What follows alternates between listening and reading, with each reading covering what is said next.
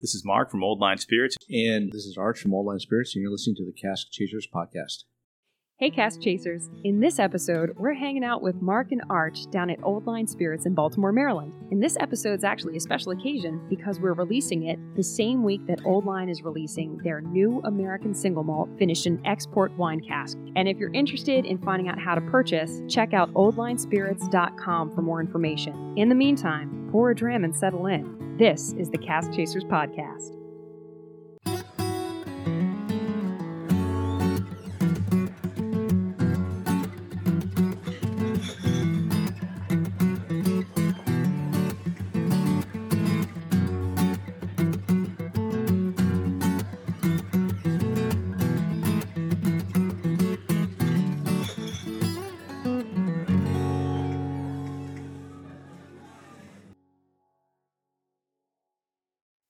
So here we are at Old Line Spirits with Mark, with Arch, with the Cask Chasers podcast. This, I think, is actually our first on location live podcast that we're doing, or at least recorded on location. So this is kind of a this is kind of a monumental thing for us. First and last.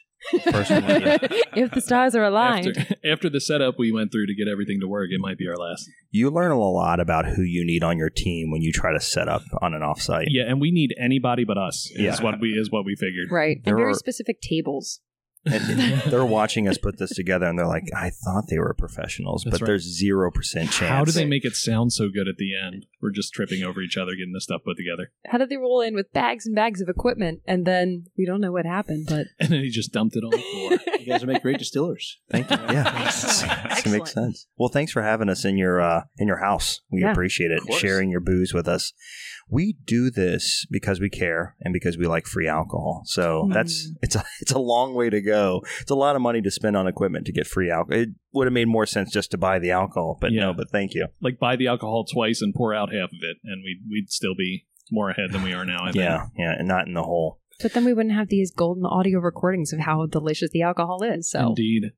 So a lot of our listeners know we're um, stationed, based in uh, Maryland. I think is the right terminology, right? Yeah. Um, so you know, Old Line is in Baltimore, and didn't start. I use the word based or station because they're also military folks, and uh, that's why it's appealing to me. I don't know if I told everybody this. Thank me for my service, but I was in the military, so uh, he we, didn't even give me a chance. I know, I know. Just I- coasted into it. I tell people. So uh, we got a couple of Air Force or Air Force pilots, right? Is that right? Oh, man. Oh, Yeah, we're cut, done, we're cut. done, we're done. Oh, no. Stop it. I'm kidding. I'm kidding. They're uh, actually cousins of mine. They're Navy, which is uh, which is uh, which is which is fine, which is okay.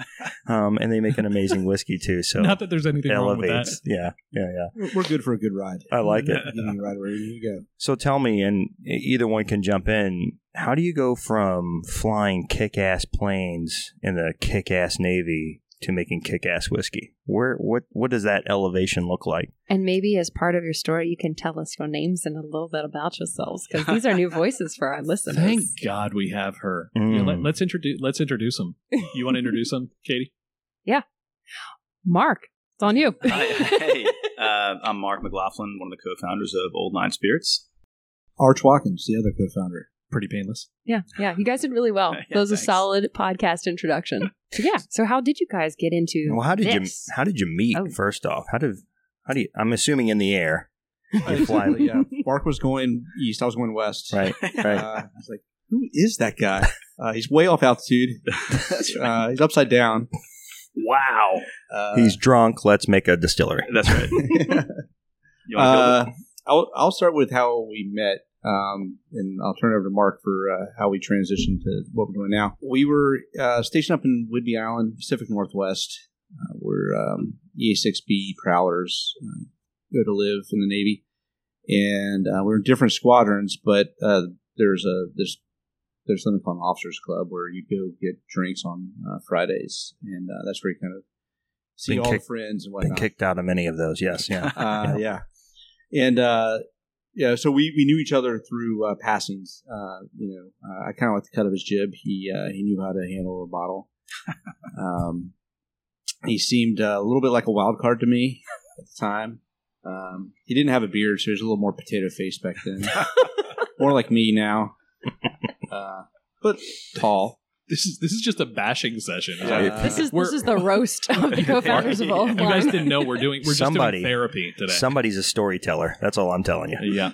Painting, Uh, the, painting the picture. Well, we were in different squadrons, and we and we were kind of on our own little uh, timelines. Personally, I um I got out in some year I can't remember, and um, ended up, but I wanted to keep flying uh, after I left active duty, so I joined um, a reserve squadron out of Andrews Air Force Base. Mark, I believe, had the same kind of notion, and we ended up coincidentally as neighbors here in Baltimore um, with some other Navy friends that lived in the neighborhood. Uh, so it wasn't really that coincidental, but uh, we reconnected there, and we were also in the same reserve squadron. Where we got to continue flying, and um, yeah, kind of rekindled the friendship. And as far as um, Yeah, when he, he grew a beard out, and that made it a lot easier. yeah, that's right. 'Cause then you could guys- look at him. They're identical. For those that don't know, get on their website or whatever. They look exactly the same. Li- literally no difference. No difference except for one has a beard, one doesn't. That's not true. No. Irish ginger over yeah, here. yeah, no, no, they, they couldn't be different people. This feels like a setup or an intervention or something, but I feel like I'm on the wrong end of it, whatever it is. You're being punked. So you're told you. wondering you're wondering why why we called you here today. That's right. Uh, so as far as how we got started, uh, I guess it goes back. I mean, uh, well, 2014, even before that. Uh, so, like Arch mentioned, we were in the Navy together. You know, flew together, uh, became friends. And Arch was an engineer uh, in his civilian role, and I was an investment banker. Uh, I was really unhappy with what I was doing; it wasn't really a good fit for me. And always wanted to do kind of my own business. Was really interested in you know the distilling world because I love whiskey, and you know I didn't really know much about it except that I loved it. Um, and it just seemed like there was a big business opportunity coming when you see what happened with the wineries in the past 30 40 years the breweries in the past 20 years. Your distilleries and uh, you know american style whiskey in general was really just blossoming. So it seemed like a great opportunity so quit the quit the distillery uh, and then within a couple of days met a gentleman at a distilling conference quit the quit the uh, oh quit the bank excuse me i'm sorry Thank I, I was like I quit the bank That's how much he drank at the bank. He called it the distillery. This is actually Oh his third my God. distillery. trading in money, trading in liquor, whatever. so I, I left the job at the bank, and within about four days, I was out in Seattle for a wedding, and there happened to be a distilling conference. The American Distilling Institute had their annual conference in Seattle that year. So I was just, you know, shaking hands, trying to figure out like what is the first step on starting a distillery. I had no idea. Um, showing up there, like I knew I knew nothing, and then showing up there and talking to people for two days made me realize I knew less than nothing. I knew like, I mean, I was like, oh my god, I quit my job, and I have no clue what's going on. Uh, ended up bumping into a guy out there who owned a small distillery out coincidentally where Arch and I used to fly out in the Pacific Northwest uh, called Golden Distillery. His name was Bob Stilnovich, and his business partner was kind of Jim Caudill. Uh, Bob was a Army uh, infantry Vietnam vet, and Jim was a Navy vet from that same era. And they had this wonderful little distillery, um, and they were looking to pass the torch on it because Jim was terminally ill. Uh, so it went from being this kind of fun retirement hobby. They were small, small, you know, 1,500 square feet, arch, 2,000 square feet maybe, um, this little distillery, and they were looking to pass the torch, and, and, you know, we were looking to get into this business, so it just seemed like a great opportunity. So, uh, ended up being something that Arch and I originally thought we were going to start something from scratch completely and make bourbon, make rye, you know, bourbon, the quintessential American style whiskey, rye, the quintessential Maryland style whiskey. And as much as we love those two categories, when we met Bob and realized what he was doing was new and different and, you know, going to be one of the next big things, and the fact that he was willing to let us, you know, literally move out there, live in his guest house and apprentice, it was an unbelievable opportunity. So, uh, it just, you know, this opportunity presented itself to us. And, you know, of course, we didn't immediately say yes, but it was very compelling. And after a few weeks and months of kicking it around, you know, we raised money from friends and family, and ultimately we went out there and lived in the guest house and became part of Bob's family for a while, and and here we are. So that's the quick and dirty. So I, I, I want to jump in just for a second because you you just said twice that you lived in their guest house, and what I probably say it at least every other episode, just about how giving and how human the the, the whiskey people in the whiskey industry are. Yeah. And like that's uh, I've never seen any other industry where like everybody just I mean maybe it's just the booze and everybody's real laid back. Ah, come live in my guest house and now I got to live with it. But like I I've encountered that time and time again and just to hear you guys echo that like yeah, they just said come live in their guest house. You know, that's that's awesome to me. Well, there's a passion there too. I mean, you say he was terminally terminally ill, so he, there was this almost like mentality of he wanted it to keep moving forward, and that's I respect that so much. There's an art there. He saw it. They saw it. Who do we pass this torch to? And thankfully, it was to you two because I mean, we're going to dive in here in a minute. You might you make an amazing spirit. I mean, it's really it's really fantastic. Um, so American single malt. That's kind of I don't know if we can say the new age, the new movement, but when people think single malt, they they think Scotch. They think you know Scottish whiskey. That's where it is. When you think American, you think bourbon. There's actually an argument where everybody thinks American whiskey is bourbon, and sure. that's it. What is that single malt movement, and how does that look like to you, and how does that step outside, you know, the American norm? I guess. Well, uh, Mark has a great way of describing what uh, single malt, American single malt is, and he relates it to the uh, to IPAs that came up in the in the '90s. Yeah, so uh, yeah, so you had you know in the beer world, the IPA isn't anything new, right? It's become a big thing in the past you know 20, 25 years. But an IPA goes back hundreds of years when the British, you know, colonized India, and they would send beer that had more hops in it to, as a preservative to survive the voyage to India. And as a result, the beer that was received was, you know, hoppier and became an India Pale Ale. Uh, you know, Americans took that concept and just you know, do what Americans do. We just make it bigger, more, different. You know, all these things, and now the American IPA has become such a big, big thing. Uh, what Arch and I are trying to do, in our peers in the industry, is something with uh, single malt, is taking this concept that's venerable. Scotland has been making single malts for forever. Um, and they're doing amazing things, and they always will do amazing things. We're not trying to supplant them. We couldn't do that. But we are trying to take that idea and bring it out of Scotland into, into America, where you know we're beholden to fewer restrictions. So it's taking something that existed already from the UK, coincidentally with the IPA comparison, and then bringing it here and doing what Americans do, and just making it you know, not necessarily better, but as good, we hope, uh, and different. How much free reign do you guys think you've had in pursuing that American single malt versus if you'd gone after primarily a bourbon or a rye or something that is a little bit more sure. regulated? It's a uh, it's a double edged sword because the single malt category is very nascent, as we all know. Uh, the American single malt category is, and we we get to ride that wave, or we get to help form that wave uh, as it as it grows inside uh, the United States. Uh, whereas it'd be a lot easier to go do a bourbon because that's clearly established or a rye. But at the same time, that marketplace is very, very crowded. Uh, so how do you stand out as a bourbon or a rye these days? It's difficult. Uh, whereas out as American single malt, well, we're the only American single malt distillery in Maryland. Uh, other other uh, distilleries do make single malt as kind of one offs, um, but that that is our focus. That is our passion here in Maryland, and we want to be even more than a Maryland single malt producer, obviously. But uh, so on one hand, it's it's an education piece to get consumers to to maybe put down the other bottle of whiskey and grab this uh, this new thing called American single malt. But also, we're not competing with that. You know, it's not an entire shelf of bourbons that we're having to, to you know create a fancy label to pop. so, um, to spin off that a little bit, since we're talking about American single malt and the category itself, can one or both of you just talk about the category of American single malt? Because I believe right now, um, unless I've missed something in the past several months, it's still not legally defined the way a bourbon is or the way a Scotch is. Like it's it doesn't have a legal definition. Obviously, we're using 100% uh, malted barley, but aside from that, are are there not necessarily regulations, but are there things that kind of everybody doing it is kind of doing the same, unless and until it becomes something more regulated? Yeah, there's um there's a American Single Malt Commission. Yeah, or, is that craft commission? commission? Yep.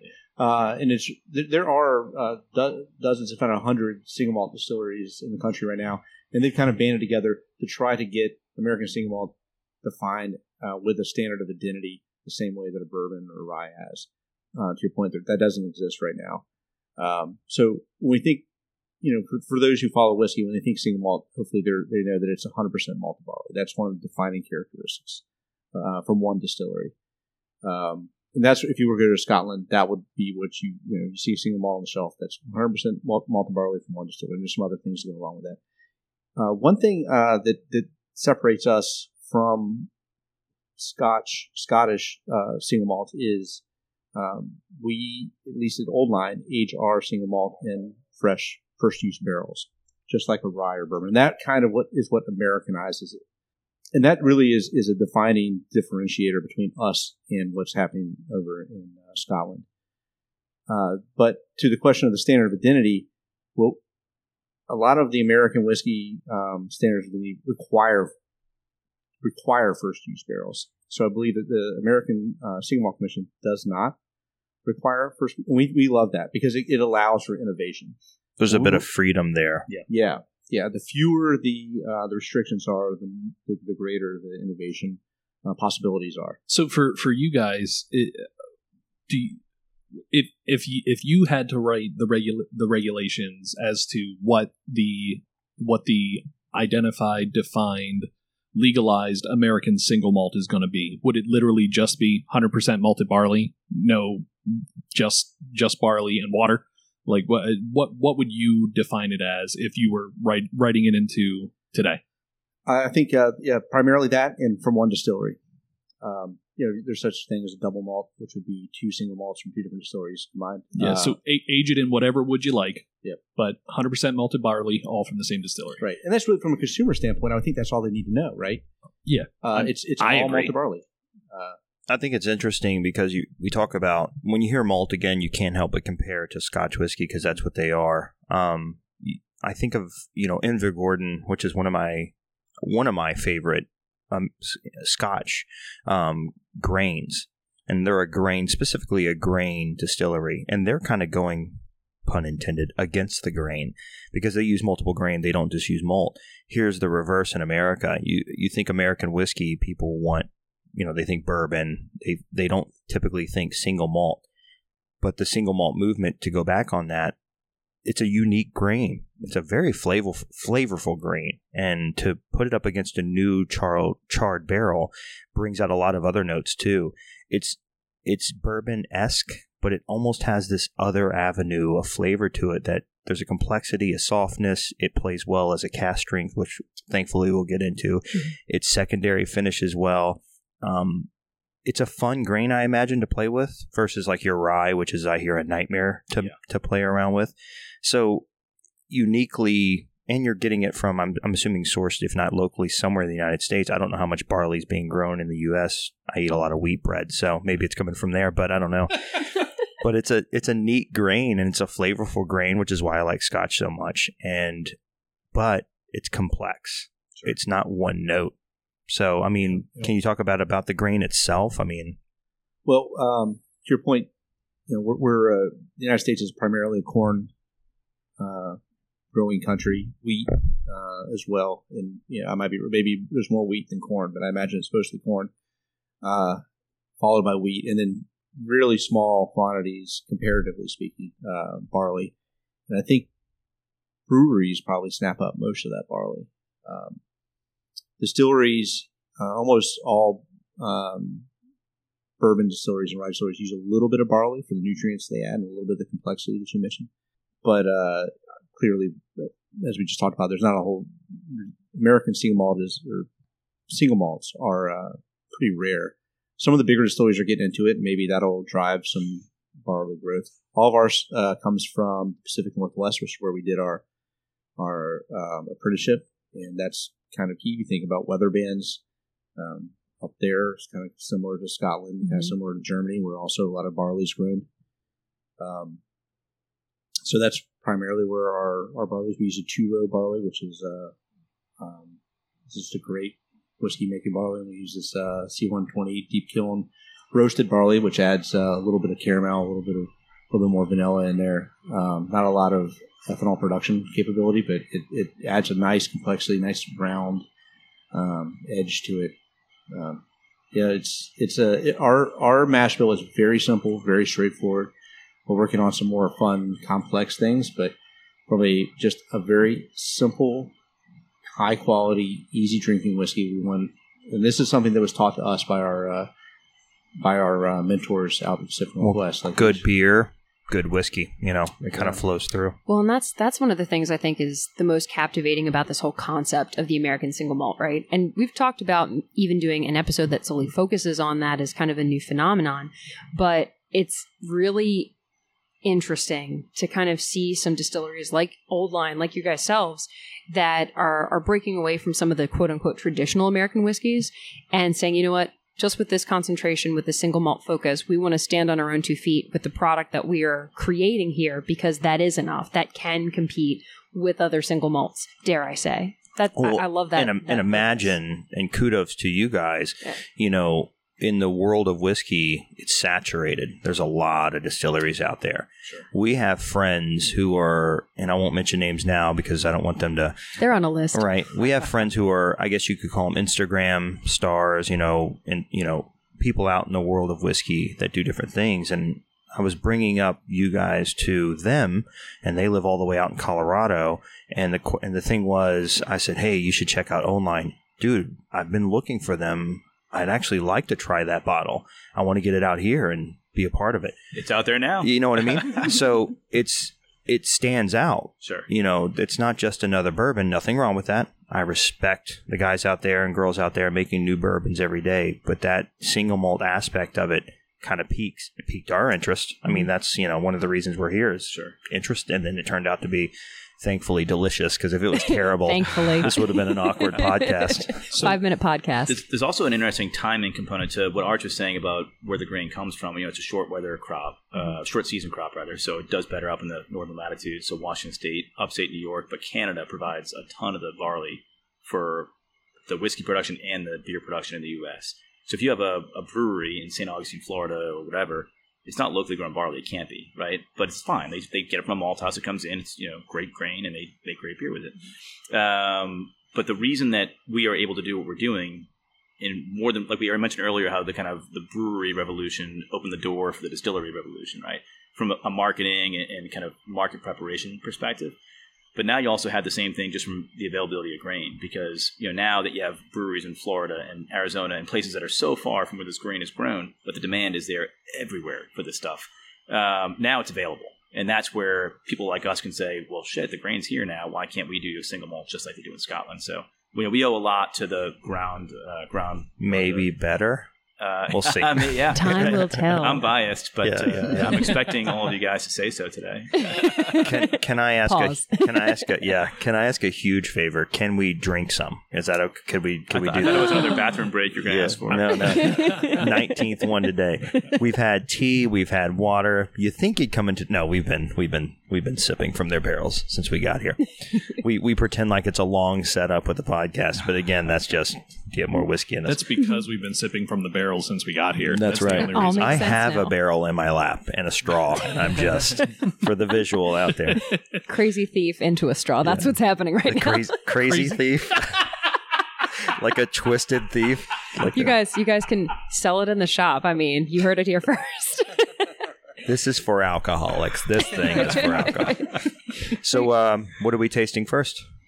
Uh, we'll do the the cask strength uh, American single malt first. It's uh, let's talk a little bit about just quickly what uh, what's going into this. So uh, as I mentioned, it's 100 percent malted barley. There's two grains: the the uh, premium two row malt, the C120, um, and then it's going into a first use white oak barrel where it's going to draw out all these really nice caramels and vanillins and uh, a little bit of fruitiness in there as well. I, I definitely get the fruitiness like right on the nose. It's this beautiful cherry that I just just want to bathe in it. It's it smells so good. And spoiler alert for everybody listening in, we started tasting this a little bit earlier into the tour, and it just the finish on this is very well rounded. We'll get into that in a second, but in the meantime, I'm just savoring this. If if so, if you don't have friends that are in a distillery, get them because coming into a friend's distillery is like going into an Italian mother's house. They're going. Your hands are empty, and they're going to put something in your hands. They're going to fill it with something to drink, and they're going to make sure you're fed. And they're going to make sure you're, you're sauced in this case. So, That- that is an obscenely apt analogy. highly recommend. Well, my wife's Italian, so every so time I walk, every every time I walk into her family's house, there's a plate ready, and I'm like, "You didn't even know I was coming." What's the matter? You know eat? you, you know, it's the same thing here. I like it. Would you guys like some alcohol? You guys have that? Oh yeah, Here? You have that here? you already had some? Have more. have more, have more. Your glass is empty. I've noticed. so this this this cask strength um uh dana bobby's wife actually purchased me a bottle as a gift for putting up with Bobby, and I said thank you. It's a true Um, story. It, it is a When, true story. when's mine coming around, Dana? That's right. Just wait, kidding. wait till you see the load of stuff you're getting for putting up with the two of us. Um, but uh, I was I was like, oh, thanks. You know, I you know I you guys know I, I love your distillery. I've yet to have a product that I didn't like, and I opened this and I I sat with just nosing this for like 15 minutes before I even got to tasting it, and just the nose on this, it's Yeah. like It's, it gets it's, to me. It's it's very powerful. So what I like about a single malt is other than the fruit, that that chocolatey caramel, there's a strong nuttiness. Like you know what I mean? Mhm. Like a roasted nut that Yeah. I really dig.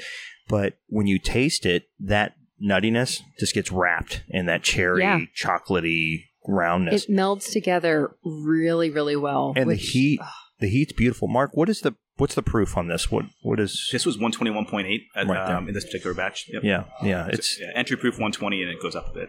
fantastic. I mean, no non-age dated, which you know we we know our opinions on. If you're listening to the show, our opinions on age is varied. I don't care to be candid. I- and I mean that's that's me too. Yeah. I, it's I mean on on some to me age is with with your bigger distilleries at least age is a descriptor of maybe its rarity more Right. than anything Sure. else. Has nothing. I mean yeah it, it How much is left in the barrel? How much is left in the barrel? Oh, you've only got a quarter of the barrel of this barrel left. Guess what? You're paying two thousand dollars a bottle. You know.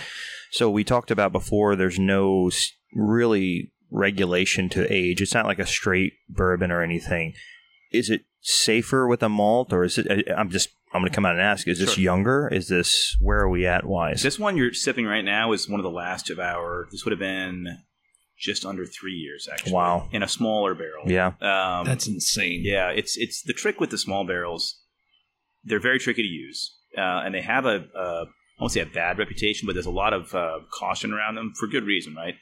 But the really the issue I think is you have guys using small barrels typically are younger distilleries like we were when we were using them, and the reason is obviously you need to put it in the barrel, age it more quickly, and then you know pull it out and make revenue and keep making whiskey. So we started off with small barrels, and we've you know since emptied the last one. Now we're all almost entirely in the traditional 53 gallons.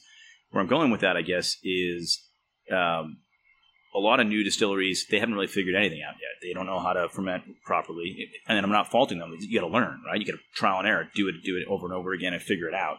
So you're maybe the fermentation's going off, you're not distilling it quite right, uh, and then it goes in a small barrel. So you're putting something potentially not great in a small barrel, and you, what you get out is something that's not great. That's where the reputation I think sometimes comes from, as far as small barrel whiskeys being not always the greatest. What we had is we had something that we had t- taken over an existing operation that had been going on for seven or eight years, and these guys had it dialed in. They the distillate, the fermentation, the distillation was was really really good. So we felt supremely comfortable picking up that process and continuing to use small barrels for a couple more years because we knew for certain what was going to go in was going to come out and be this. So did you guys get when you when you took it over? Did you get like a full tour, like walkthrough, like here are the books, here are the secrets, here's here's the secret recipe. Books? I don't think there was a book in that place. there was, hey Bob, Bob. It was yeah. Like Arch and I showed up with literally notebooks in hand, and very quickly learned like this isn't really a notebook. And I mean, there were some notes to take, of course, but it was very much uh, Bob had you know trial and error done this for seven, eight years, and you know, for example, I remember day one, one of us asked, "Hey Bob, how come you you mash in at 165 degrees?" And he's like, "I don't know, man. I just do." Like you know, it was just that's Yeah. just what he did, and it worked, right? And when we uh, so we you know we wrapped up that operation and moved it back to Baltimore. And a big part of our story is that it took about two years to get open in Baltimore. There was a number of headaches with primarily with um, with like just getting the lease set up and the Mhm. building built out, and all those things took a lot longer than we expected. So we found a distillery in Columbus, Ohio, that was willing to let us gypsy distill with them uh, and go out there and work with them. Use our grain, use our yeast. A lot of other distillers are very wary of anybody else's yeast entering their facility. They felt very confident in their procedures and their ability to, to do that safely for you know so that the there wasn't any sort of um, kind of cross pollination, if you will, between the, the different products. At any rate, those guys, as Arch puts it, they, that was like our master's degree program. So they took what Bob had taught us, and you know, it was, Bob was like, you know, your grandmother teaches you to make a cake. Here's step one, step two, step three, and it'll be delicious. But like, grandma doesn't know why you bake it at 350, right? She just does. These guys help us break it down, and then uh, really for Arch and our distiller Jerry, they kind of got the master's degree um, of the, you know they're, they're chemists and they're engineers and whatnot. Um, and I think I got us totally off topic from, from where we started. On Which- that. That's what the Are we show's about. whiskey, or- Yeah. It's a journey. It's a chase, you we might say. started ours, yeah. Um, but it's uh yeah. So the um, yeah, it's, I mean it's a great malt. I mean it really is. I think that we're very very fortunate to uh, have had the circumstances aligned where this is the direction we took, and we're very very proud of it. Well, the cask strength is beautiful. I think the cool thing about a cask strength, that's like inviting somebody in your house that you trust, that your friend. You didn't clean, you didn't do anything. It's just, They're family. it's just But better. family. you really taste the the thumbprint, I think, in a cask strength, and um, you know, tooled in a little bit and everything, trial and error, like you said, but it's gorgeous. It's gorgeous. Thank you. I hope the next one can stand up to it. Uh, I think you'll really like the next one. Uh, we'll get to that. Uh, one thing I'll say also, what's interesting about an American style single malt, particularly one that's aged in new oak, the idea of taking a Scotch single malt and putting it in a cocktail seems foreign, right? Ooh, Uh, yeah. for a lot of reasons. Um, and when, there's a there's there's a whole like piece of romance that's built into this this glass of whiskey, right? Where, where you would never consider putting it in a cocktail. That's a lot of marketing, uh, and it's true too. There's the, you know the marketing is built around nugget of truth, but it also doesn't work well in a cocktail. In most cocktails, there are a couple that are designed, but very few. Like you can maybe think of two, and there might be like a handful in the world. Yeah. Um, when you age a whiskey in new oak, you get all these flavors that work beautifully in cocktails. And that's what a good point. Bourbons and ryes make great, uh, you know, alcohol bases for cocktails.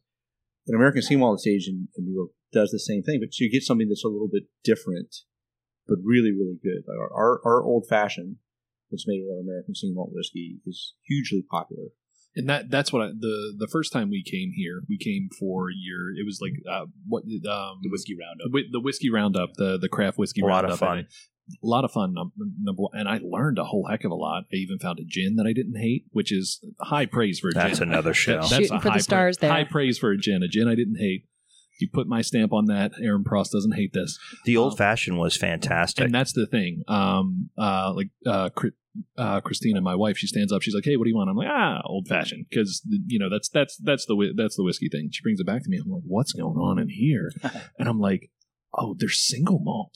They're single malt." And to to hear you guys talk about how you guys are aging in, um, in not not in used oak, you know, in in new in new oak barrels. That's um, that's I I don't know if there's a lot of uh, American single malts that are also doing that, but that that might be just one of the things things that sort of tweaks it and differentiates it for me. I love it. so, so I think the crazy thing is like there's so much that we could get into with the cask strength, with the single malt, with everything that we've covered so far. There's also, I believe, a rum finished whiskey in front of us that No, I'm- this Port. is the port one. the port finished. oh, Port. even better. No Port. offense to the rum finished drinkers out there. yeah, the, the, the port finish is um, that's going to be a fall release for us. Uh, it's got um, it's been in the port barrel for six months. Got it um, right out of, right off the boat, really from uh, from Portugal. Yep. And I mean, there was there was port it, like it was sloshing around. it's like it was a wet barrel. Uh, That's we're awesome. Pretty excited about that, and uh, we we immediately put some um, some mature whiskey right on top of it. I, I like what you just said. I want to. You talk about getting a port, you ship it over. It's a unique barrel. Sometimes you chase that flavor. You'll make a whiskey and a you know secondary that whiskey, right? And then you produce it. The barrel's gone. You've you've sold all the bottles. You think back to man. Remember that fourteen, that 2014 release. Remember that 2018. That stress that I imagine, or beating that one year, because you'll never get that Portuguese port sloshed in water, came over however it came over. That'll never exist again. How do you combat that, I guess? How do you how do you overcome or try to beat yourself the next year, if that makes sense? How do makes you sense? avoid being a one hit wonder of whiskey? yeah, yeah, yeah, yeah. How do you not wonder wall this thing? You know what I mean? Well, the, it, it- so to your point, every, every release is, might be a little bit different, but we're never going to put anything out that's bad. Hmm. Uh, to make it work, we we did a blend once um, in house, and uh, and it was kind of like oh, it was. It wasn't well documented. It was the best whiskey we've ever had in our lives. Yeah, And no one we wrote were it still down. chasing that blend. No, no, not no one. it wasn't my job. It was someone else's job. It was my it job. There's a lot of finger pointing I was going on right now. it, and I uh, Literal finger pointing going on right now. and uh, we've never uh, we, we we haven't found it. Uh, I tried I tried to recreate it a hundred times, and uh, you know, as, as the barrel age, like the whiskey's changing in that barrel all the time. So if you miss that window, uh, it could be you just can't get back. You never get there. I made stuffed peppers one time for my wife, and she's signaling she's here. And I, it was I don't know, twenty two years ago, and I made this stuffed pepper recipe, and it was amazing. And to today, she'll say, "We should have stuffed peppers." I mean, they're not going to be like those other ones. and I'm like, you just and I winged it. It was just threw some stuff together. So I guess I mean that's But, you're- that's but the peppers are still good that you're putting out. Now, it's right? still a good Yeah. stuffed pepper. It's not Yeah. that stuffed pepper. And sometimes I'll make one that I'm thinking, this is amazing. This is way better.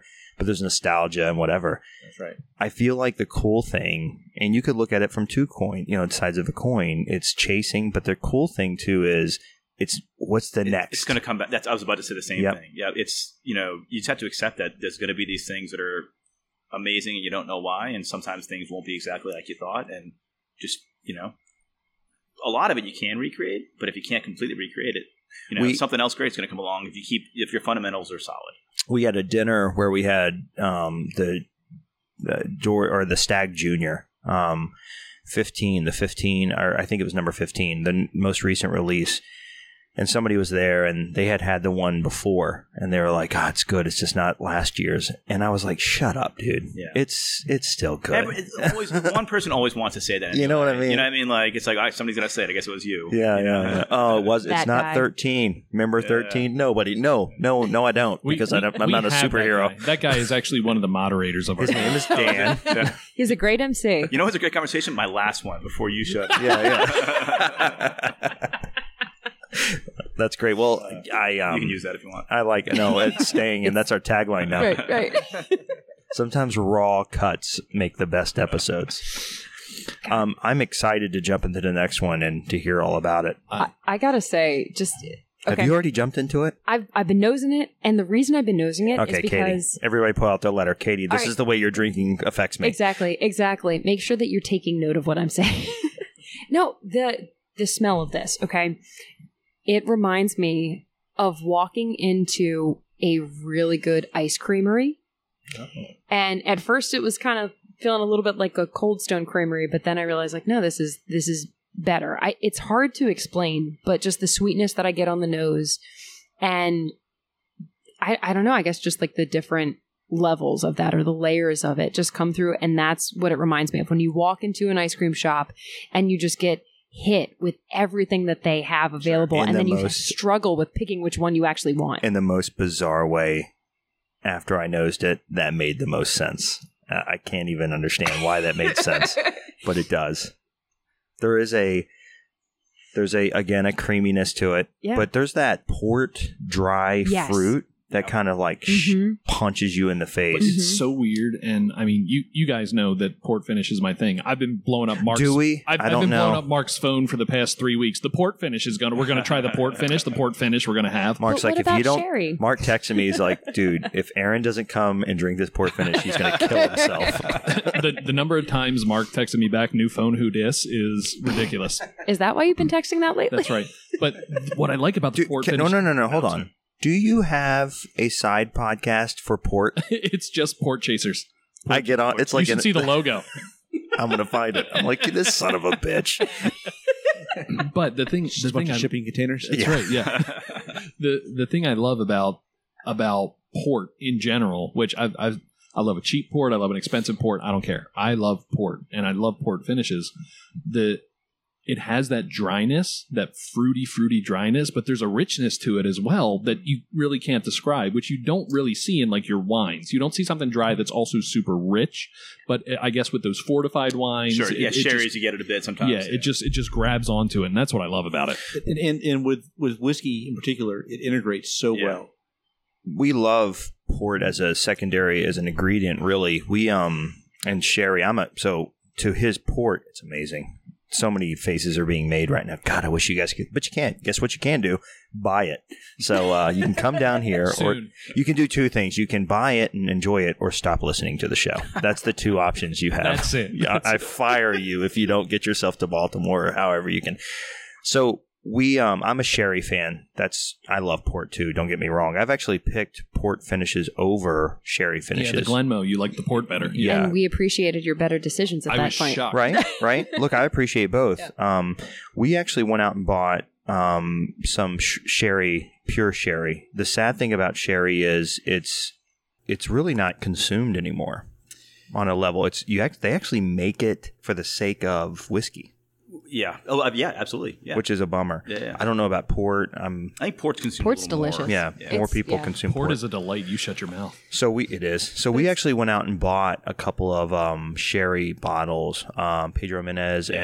and Oloroso. Some model Oloroso, I don't know what the brand was, but yeah. and I tried a sip, and I can't remember the brand of port we had a couple of weeks ago. It was a it was actually like a, we had a 20 year and a 40 year port. It's funny about port because somebody brought out the bottle of port. It was a 20 year old port, and they were like, um, this is a 20 year old port. And you're it like, was oh, sealed. I was like, oh my God. And somebody else was there was like, I know you, I paid a lot for it. And I'm thinking, cause I'm from the whiskey world. So yeah. I'm thinking 20 year paid a lot. This is, it was $90 and they're right. like $90. yeah, I'm like yeah. $90 for, I'll buy 10. 20 year old. Do you buy whiskey? This, cause this port will... was on the Titanic and it was $15. $15. That's why I started that other podcast, is so I could Whiskey, spend less money. So I think for the listeners out there, you know, it's important to if you're going to experience secondary, you know, drink rum, drink port, drink sherry, you'll get a more of an appreciation for this whiskey finished in port. Mark is phenomenal. Yeah. You guys, Thank both of you, is phenomenal. When when is But- it available again? Because I want to mark my Uh, calendar. I think we think October. It's available now. We're Okay. physically drinking it. I'm texting him every. But for the regular I know, I know. I'm, I'm texting Mark every single day until it's released. Is it today? Is it tomorrow? Is it today? Is it tomorrow? We'll make sure you guys. Get You guys will know. So I get the mail and I got the restraining order, Aaron. I haven't got you. To, I didn't get you to sign it yet, but Thanks. yeah, you should know it's out there. Is that why? You, is is that why I'm sitting out in the parking lot outside now? you guys are coming in real clear on the headphones, though. That's great. Well, one of the uh, one of the things we, we were just talking about a minute ago when we were offline for a, a quick sec was so you know, we have our sherry finish, which we've done two releases of that. Uh, the most recent one uh, you guys have tried, and that was about 50-50 uh, primary aging and finishing aging. Uh, so it's total about four years, which is not usual. Usually it's six six months to a year finishing is about what you Right. do. And we were just you know experimenting as you do, and we were very very happy with it. But I think that our flavor profile is so influenced by virgin oak, right? And two years in a 53 gallon barrel of virgin oak, you get a lot of great flavors. But we think you know, next time we do it, we actually have four more, two or four more Oloroso barrels out there now, and we put in whiskey that was farther along in maturation. Uh, it may have been almost four years when I went in, and it'll be in there for you know eight to 12 months finishing. So with the port uh, finish that you're tasting now, you know, we, we internalized that lesson learned and applied it to this port. So this had uh, whiskey that was about three and a half years in virgin oak, and went into the you know the tawny port barrels.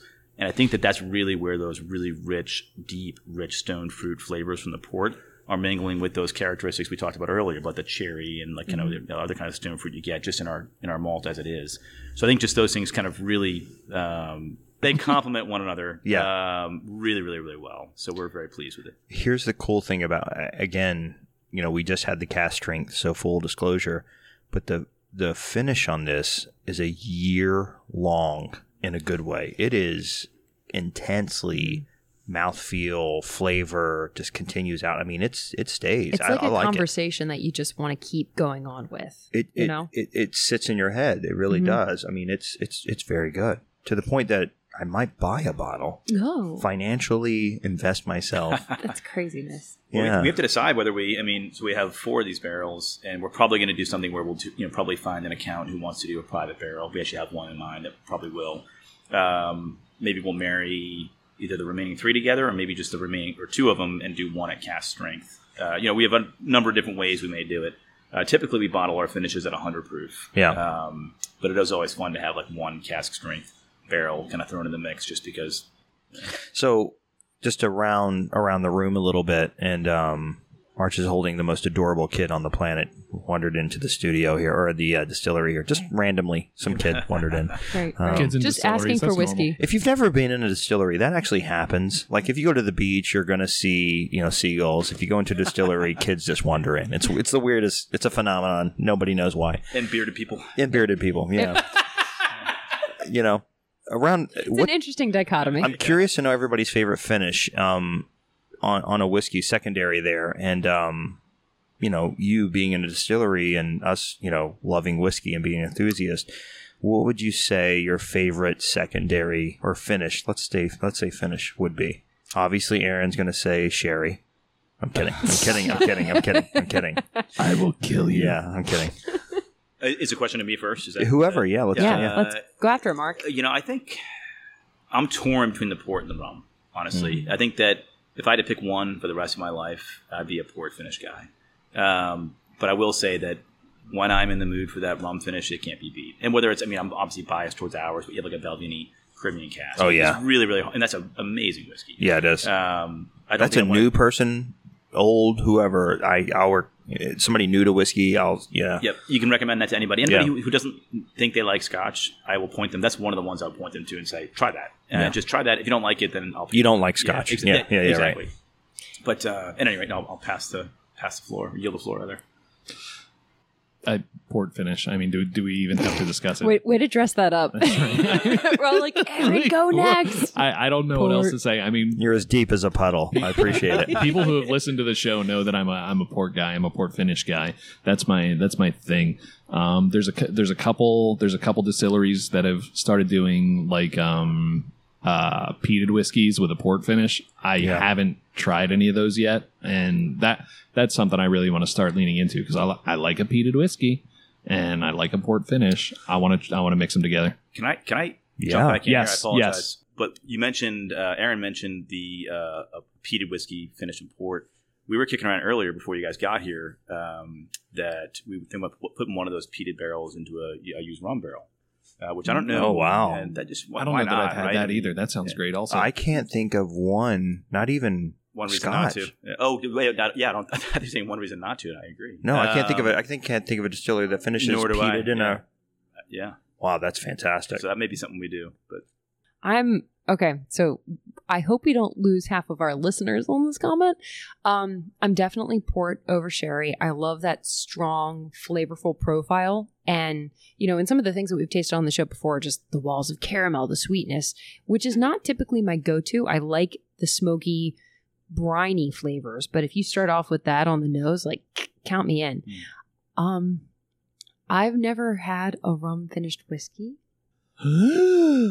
Wait, we'll- we'll- Dun dun dun. I'm tethered to my seat here, but I can take the headset off and look one if you want. Yeah. I mean, can you guys that's happening. live without me for a minute? Yes. no! Oh my Never. gosh! Say that. No rum second. No, no, seriously. And and the Balvenie um, rum finish that you guys have talked about before, I remember you referencing in season one. I was like, I got to put that on my list. And I Mark couldn't get up fast enough. just, he's So gone. the, the goal the goal here is to get Mark to give us as much whiskey as humanly possible. I've never today. had whiskey. Period. Here's yeah. What we did is we, we just what can you bring? we just we just looked at everything that he had out on the shelf and we were like, I've okay, never mention that, mention had, that, mention that, um, mention that. I've never had this thing. that That's sounds really good. That's a new thing. So is this a castrate? So Mark giddily is that a word? Yeah. Got up, Yeah. It is now. skipped Proud of you. To You giddily skipped to his bar over there, and it looks like he's going to come back with something. He's coming rumpin- back somehow with eleven different bottles. Is this a Cask Chasers first? Ah! Is this a cat? Is this? yeah, yeah. Oh my We're- god, we're this is amazing! I'm getting nervous by how much pressure is now on the Oh my moment. god, he slapped down three bottles. Holy shit. Yeah. All right, should, I start, should I start pouring? So talk us through what, what you're about to do. Yeah. And also call an Uber. So we've got uh, a couple more finishes here, and then one other uh, kind of special whiskey that we can you know throw in there if you guys would like. Real, before you jump into this amazing roller coaster we're obviously about to go down, Arch had to step away. Uh, his family showed up, and kids and family and whiskey all go together. Speak for him. What would you say his favorite finish is? Ah, I think he'd go rum. Uh, he Rum. love he loves the rum finish. Yeah. uh, I think that's. that Oh, this is such an appropriate time for him to be here. He's here in spirit. Ten feet away, but he's with his beautiful family, so I don't want to rip him away from. him. so uh, yeah, so we got our, uh, our uh, some more barrel finishes. We were talking barrel finishes, so why why not bring them out? So um, we'll do three more tastes here. Um, we'll do the uh, Caribbean rum finish, which we talked about a minute ago. Um, our Oloroso sherry cask finish, uh, just for you there, Bobby. And the last one we'll do is our golden edition, and I'll explain the the kind of the heritage and the importance of that one when we get there. But for the rum Caribbean rum finish, as a refresher, uh, we finished this whiskey in our own freshly emptied uh, single malt, or excuse me, uh, Caribbean rum cask. So we have our own blend that we import. Uh, very very proud of it. Uh, we use that, so we get it in. It's anywhere from seven to eleven years old. The youngest barrel is seven. The oldest will be about eleven uh, when our blend comes to us, and then we put it back into oak for another year. Um, and we get a wonderful rum out of it. And equally as importantly, we now have a rum seasoned cask, seasoned exactly the way we want it. Uh, and like we said earlier, that that rum and the, and the malt just you know they, just, they go Marry. side by side, marry well you know together. They were designed to do that. Um, and the end result is is this. This is our first release of the uh, Caribbean rum finish. That's going to be the So, one. Katie, left. I'm making all the faces So, right now. like, I know. uh, we need we need a little bit of ceremony to this. Katie's first rum finished whiskey. She's like a kid on Christmas morning when the I mom's like, "Not just yet, not just yet. Don't But I'm push it. shaking I the don't want box." to do it, but So I'm gonna do it." I have two hopes. I hope a she tastes it and she loves it and it's amazing and everything. And then there's this other part of me that she's like, "Oh my god!" We watch and she sips it and she goes garbage and throws it, Yeah, just right. throws it across the room. or I make a very thin comment like, oh yeah, okay. "It's fine." Oh, that's whiskey. Yeah, it's it's it's smooth. It's smooth. Yeah, Uh, what does that mean? No, that's super. You'll never uh, know. Katie tastes it. She's like, "Mmm." So the lighting in here is nice. You guys right, do a good right, job. Exactly. Good. I okay. So Here we first go. impression. All right. Haven't tasted it yet. I've described port finished whiskeys as being a wall of caramel. This is salted caramel, Oh, which is really exciting because I like that more. deep Um, molasses, all that noise. Yeah. Yeah. Exactly. Like, I feel like, I feel like I feel like we this just whiskey watched. and I could be friends. we just watched your first first eighth grade kiss. like it was magical. Later, you'll regret it. right, right. yeah. Which was way different than the seventh grade, the sixth grade, the fifth grade, and the fourth grade ones. That's so. What? So honestly, where are you at? pretty magical. No, it's okay. So here are the things that I really like about this. Um, I love both flavors in whiskey. I love something that kind of makes a memory as you're tasting a whiskey, and this this one it's just such a blend of things that I like. Like I get a little bit of the spiciness, but it's not the pepper of other whiskeys that I like. It's just kind of like a like the sugary aspect that you get to it. It's not the molasses brown sugar. It's a lighter sugar mm-hmm. taste, like cane sugar. I Yeah. mean that's that's exactly what it is, just Yeah. in a less refined, more raw form, I guess. Is as it? It's a good finish. Yeah. And I think we. I think we take that word for granted. That phrase for granted.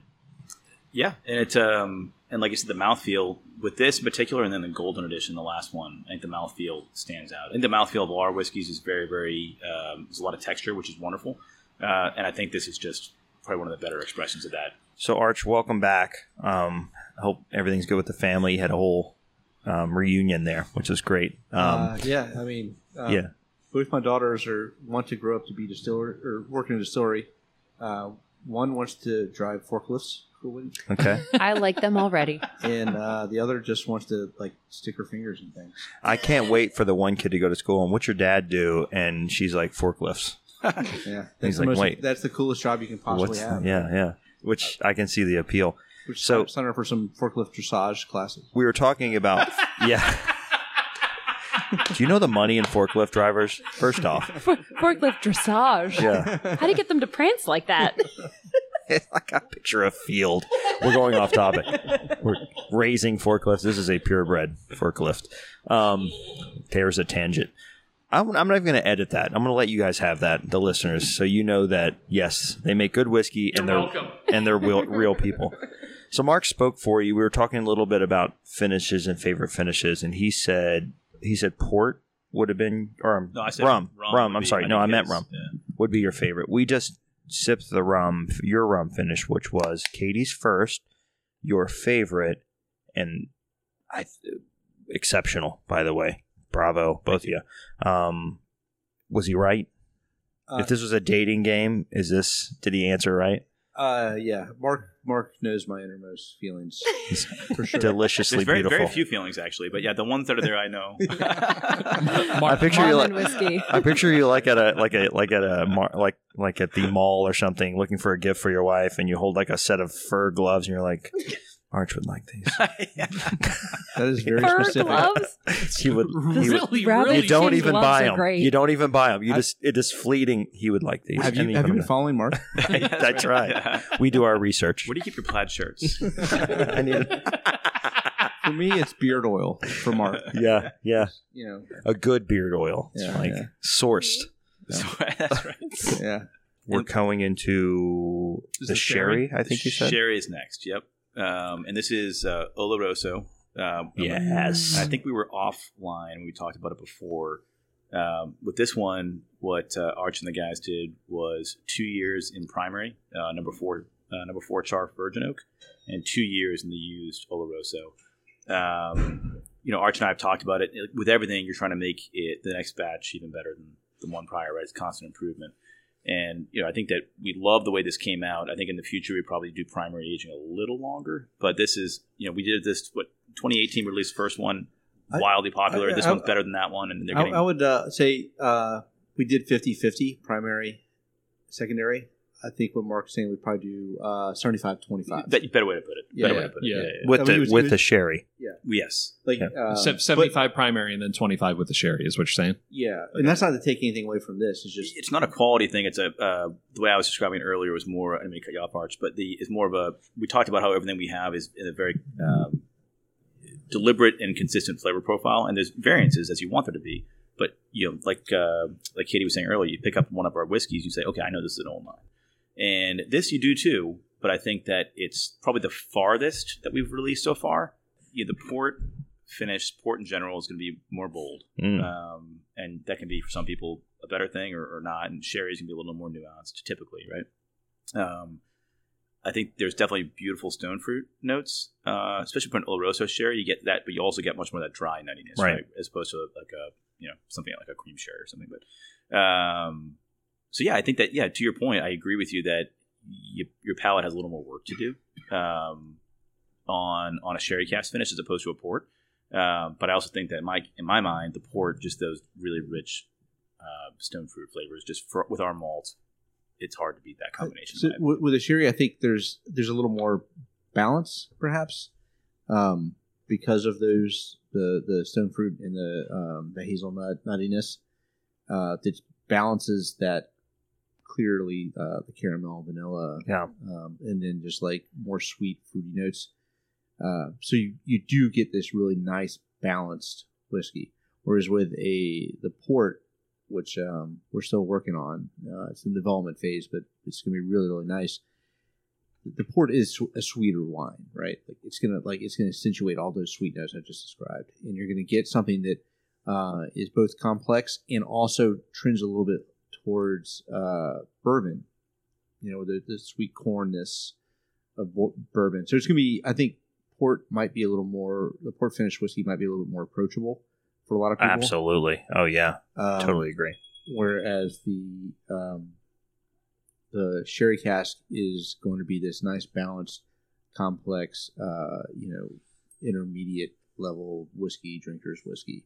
Um, I like them both.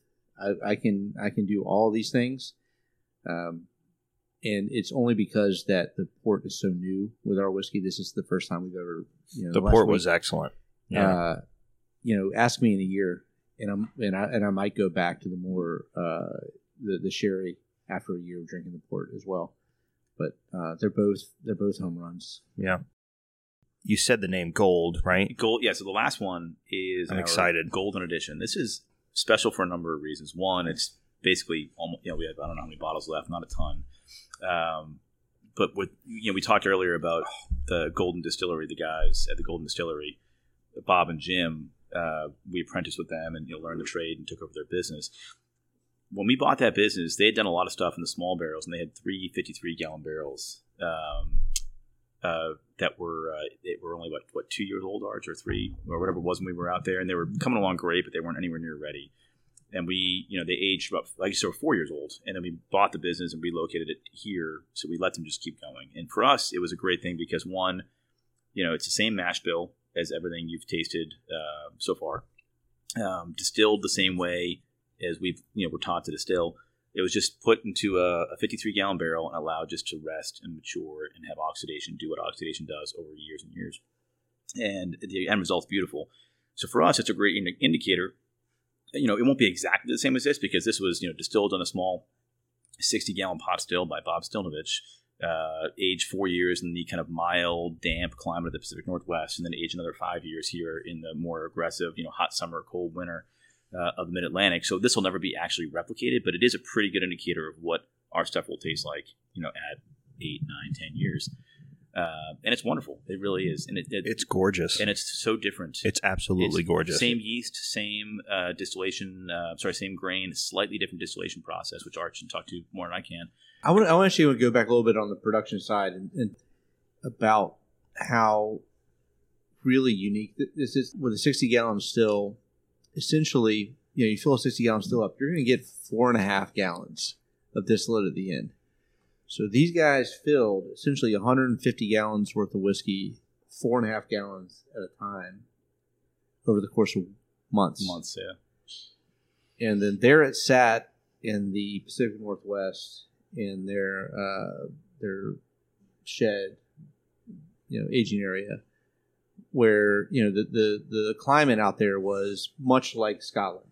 You know, out, out there it's you don't get a lot of hot summers or really cold winters.